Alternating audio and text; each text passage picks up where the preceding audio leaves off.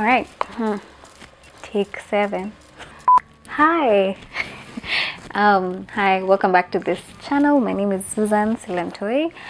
And as you know, the aim of this channel is to offer information about how government works and why systems are set up the way they are. And this is to give information about how government works and how systems are set up. And through this, we can raise a politically empowered generation. All right, so please like, subscribe, and share. Thank you. Um, so thank you so much for tuning into the BBI series. Thank you for all the feedback that you gave us. Um, and today we're going to get into episode three of the BBI series, and we're going to focus on the judiciary. Now there are about nine constitutional amendments proposed by the BBI in relation to the judiciary, and we will focus on the one proposal about the judicial ombudsman, which has been the major talking point about this. And in this episode, I'll give you a brief about what is an ombudsman and what they do in general. Um, and then we'll talk about a judicial ombudsman um, and the context around that, what has been proposed, and then we'll also talk about why it's an issue and what what is the point of contention.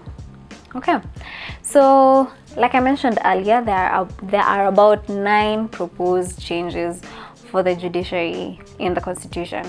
Uh, and i've summarized them and put them in the description box below. If you'd like to go through each of them and see what each of the the recommendations is. And just a snippet of that number one is obviously the ombudsman that we've talked about um, but also some of the proposals include having a term limit for the deputy chief justice and the president of the court of appeal and then also including like a number of years of experience for you know adding the years of experience required for judges of you know the court of appeal and the supreme court. So if you want to check that out like they're in the description box below. Please have a look at that. All right so let's talk about an ombudsman. Guys what's an ombudsman?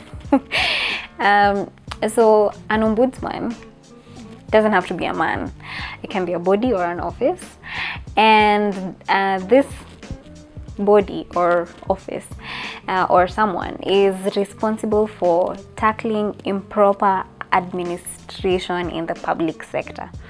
So basically this person is responsible for investigating you know uh, abuse of power or unfair treatment or you know delay in services or any sort of injustice that happens within a government office and their responsibility extends both in the national government and the county governments as well. So we do have an office of the ombudsman in Kenya that covers this.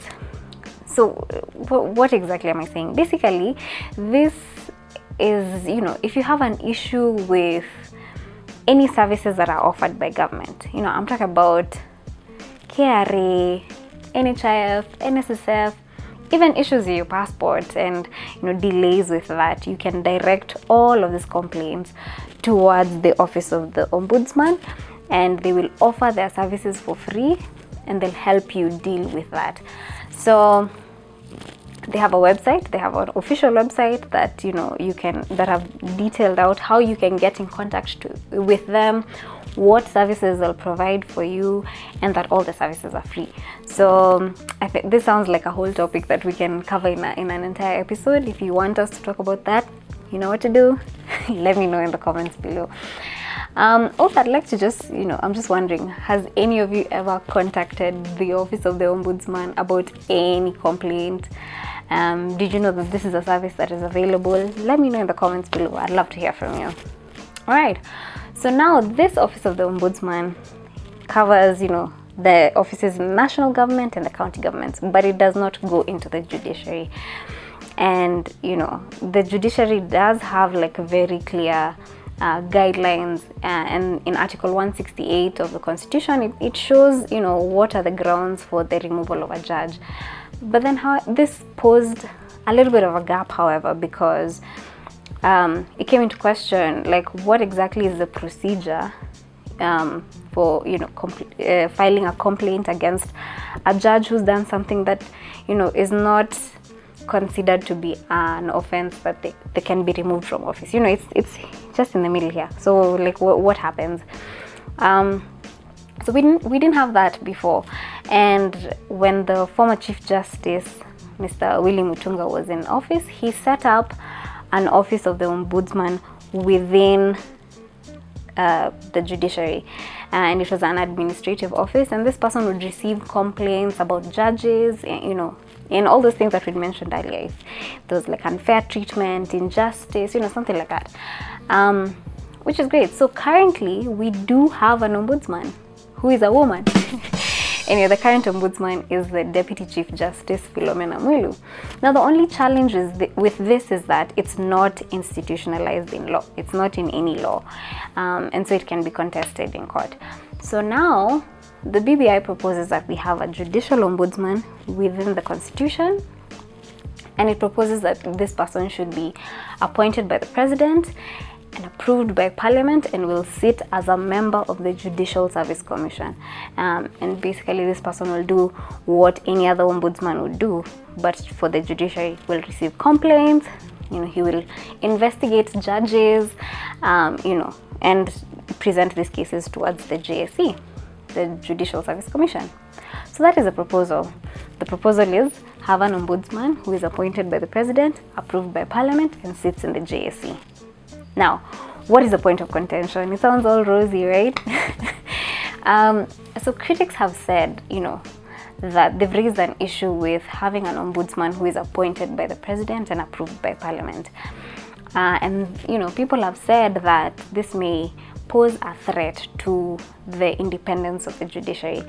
Um, you know, some some people have said that it can it opens a way for for there to be some control over the judiciary by the executive just because of the mode of appointment.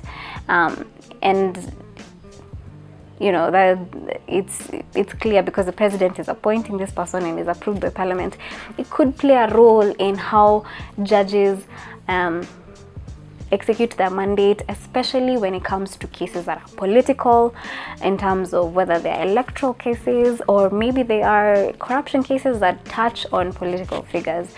Um, and the way that this can be fixed is just by having, you know, probably the ombudsman appointed maybe by the Judicial Service Commission, just like how judges are appointed.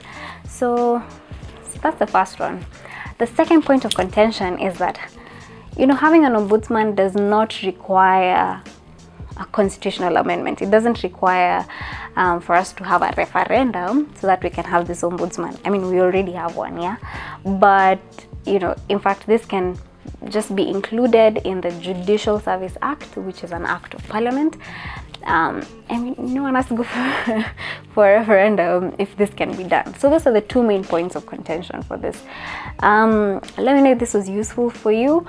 Um, please comment down below what are your thoughts about having an ombudsman who's appointed by the president.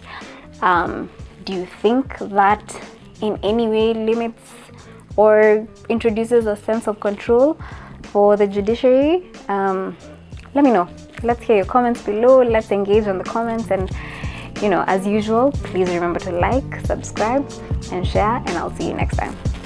Bye.